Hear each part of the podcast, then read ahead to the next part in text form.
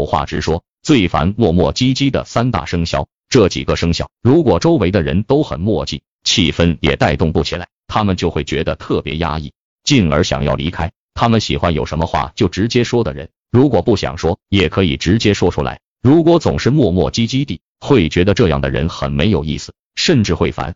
这就是生肖属鼠、属狗、属马的人。